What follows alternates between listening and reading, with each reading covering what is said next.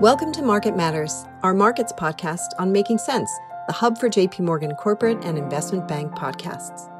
In this episode of Market Matters, we'll hear from the market data and positioning intelligence teams within our data assets and Alpha Group. They'll be talking about key macro, micro, and political themes in the context of our high frequency trading data and proprietary signals from JP Morgan's markets business.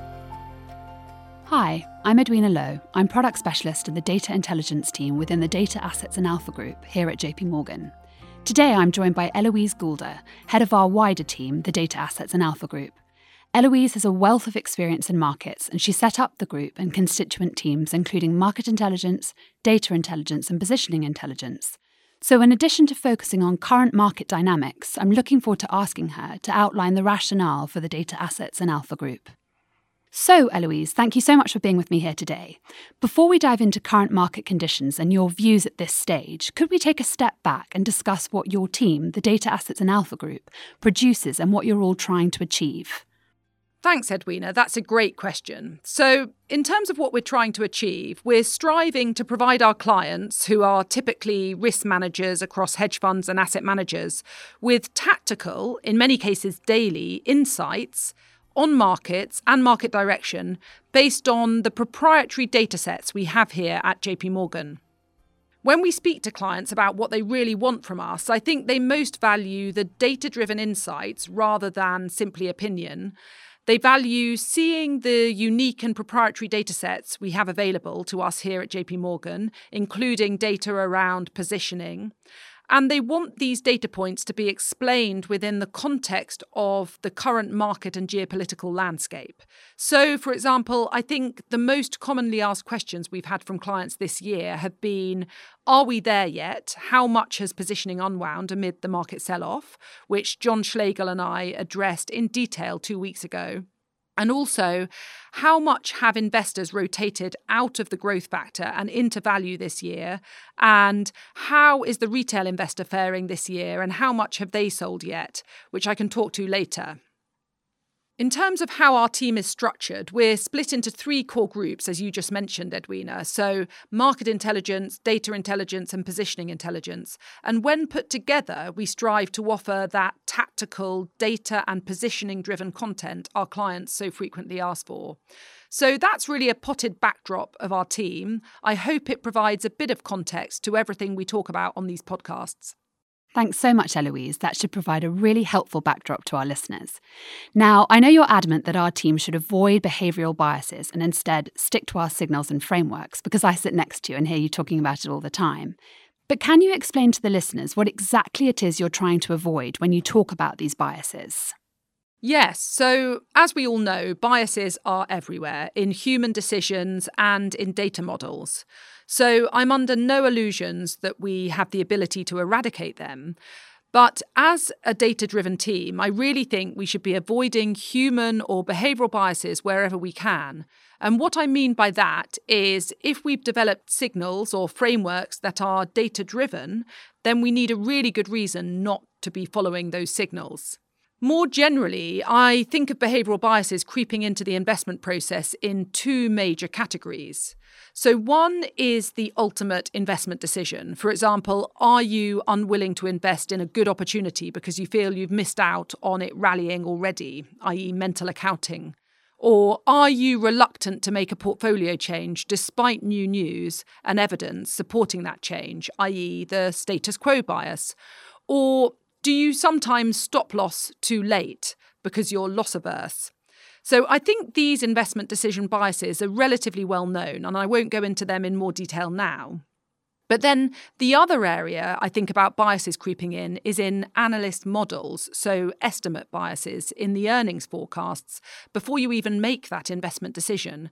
These may involve anchoring earnings growth to last year or to the peer group, or failing to look outside the box at the potential for a given company, so anchoring bias.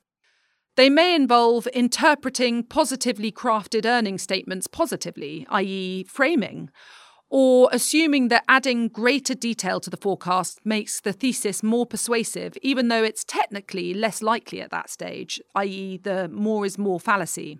The list of biases goes on, but one ramification of these is that in some cases we see companies deliver consistent beats or misses versus consensus estimates on a sequential basis.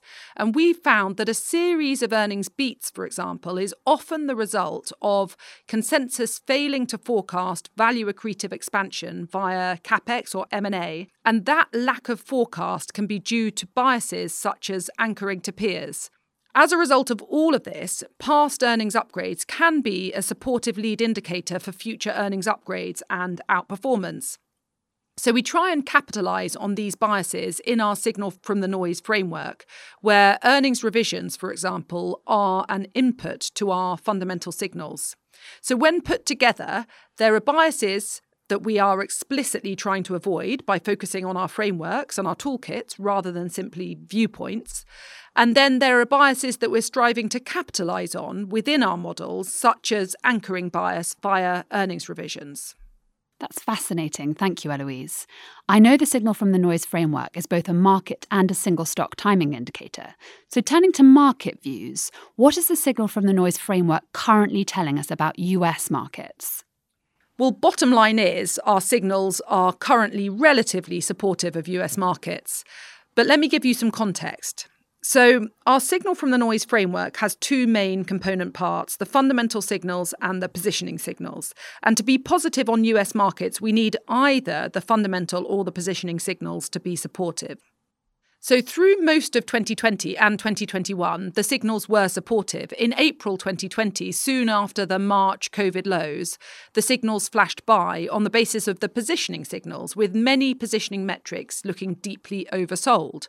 And then from July, for the next 12 months or so, the signals then flashed buy due to the fundamental indicators, with ISM manufacturing data and earnings revisions and commodity prices all rising on a three month view. But through 2022, however, the signals have generally been in neutral territory, with fundamentals gradually deteriorating, ISM manufacturing dropping out in January this year, and commodity prices dropping out more recently, and the positioning signals have been rarely kicking in. So, what do the signals say today? Well, the fundamental signals are squarely out of buy territory, i.e., they're neutral, given this deterioration in macro data that we've seen in recent months.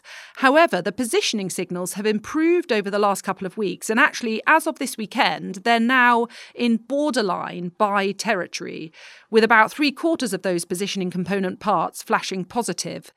This is a function of volatility falling and several investor types showing light positioning now, but positive momentum. So, to sum up, our signal from the noise toolkit is relatively supportive of markets on account of those positioning signals rather than the fundamentals. And it's worth watching this space to see if they improve further from here. Thanks, Eloise. Let's turn to another dataset through the retail lens, our dataset tracking US retail investor flows and sentiment. This was one of our most requested datasets through 2021, given the pickup in retail volumes in US markets and the January 2021 retail induced short squeeze. So, has this dataset been useful through 2022, or is the US retail activity now much more depressed? Thanks for asking that. So, as you mentioned, our Through the Retail Lens dataset is really a combination of two data sources tracking the US retail investor. The first is retail flows at a single stock, but also a sector, factor, and market level. And we leverage data from our research colleague Peng Cheng and showcase the conclusions each day. The second dataset is retail sentiment, as measured from commentary on social media platforms, again at a single stock, but also a sector, factor, and market level. It's true that US retail volumes have waned a little this year, and indeed, in many cases, we think the US retail investor is sitting on losses this year. For example, our basket of popular retail holdings, JP1B RPOP, is down 20% this year. However, the dataset has still been useful for a number of reasons. First, we've been able to see the rotation retail have made into commodities and out of tech, i.e., contrary to popular belief that the retail investor is predominantly interested in well known tech companies, we actually saw quite a sharp shift into commodity sectors such as energy earlier this year. And then, second, we've been able to see when retail investors have softened exposures, like in March and May this year, versus when they've held conviction and bought on any dip. And fascinatingly, in the last month or two, the retail investor has been buying modestly across large cap tech and cyclicals and consumer discretionary sectors. And then finally, retail flows are an input to our tactical positioning monitor, which captures positioning and flows across a range of investor types. This is a toolkit that John Schlegel and I discussed on our podcast two weeks ago. So, all in all, we continue to see this as a powerful data set. Thanks, Eloise, all extremely interesting. I know we don't have time to discuss our other datasets in detail, such as the very long run Strategic Index Fundamental Toolkit with data back to the 1960s, and our Quest thematic scores reflecting thematic exposure at a single stock level. But do you have any brief comments to say to the audience on our other datasets? I would touch on the Strategic Index Fundamental Toolkit, or SIFT as we know it, which was developed by our colleagues Deepak Maharaj and Frederick Geertz Johnson in the structuring business, as we found the very long run data history back to the early 1960s has been very valuable as we've navigated this period of high inflation i.e., we've had lots of questions from clients wanting to compare this environment with the 1970s, given that inflation hasn't been this high since then. And as such, our SIFT toolkit has allowed us to show that in the 1970s, by far the best performing sector was energy, which almost tripled in performance over that decade, followed by consumer goods, semis, and materials. And in fact, the best performing factor then was value, which more than doubled over the decade. And compared to the 1970s and using the same methodology, so far energy has delivered just, and that's just in inverted commas, 55% performance and value just 9%. Of course, there are plenty of reasons why this time it may be different, but I still think this is helpful context. Great, thank you, Eloise. And finally, do you have any last words for our audience? So I know we've spent a lot of time talking about data sets, which can be quite dry, but to reiterate our key markets messages right now, I would say signal from the noise is tactically now relatively supportive on US markets, which is a function of positioning metrics rather than improving fundamentals.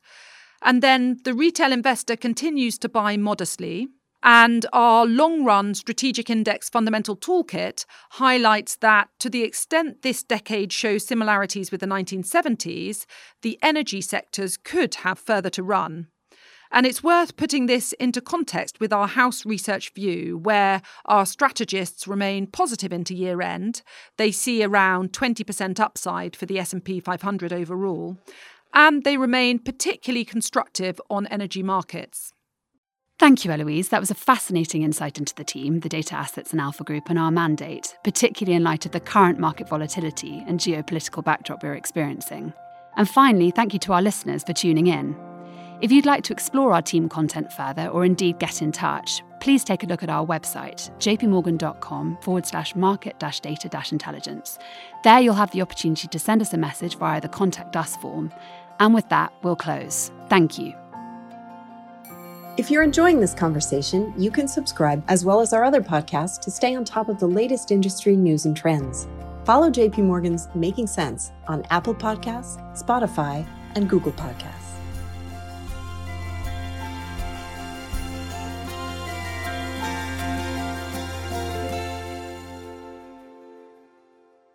The views expressed in this podcast may not necessarily reflect the views of JP Morgan Chase & Co and its affiliates.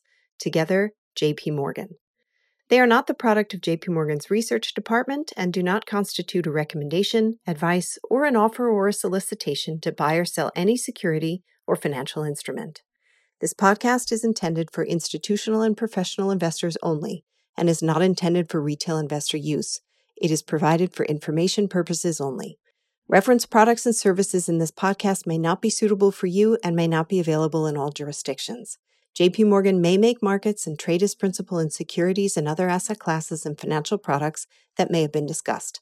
For additional disclaimers and regulatory disclosures, please visit www.jpmorgan.com forward slash disclosures forward slash sales and trading disclaimer.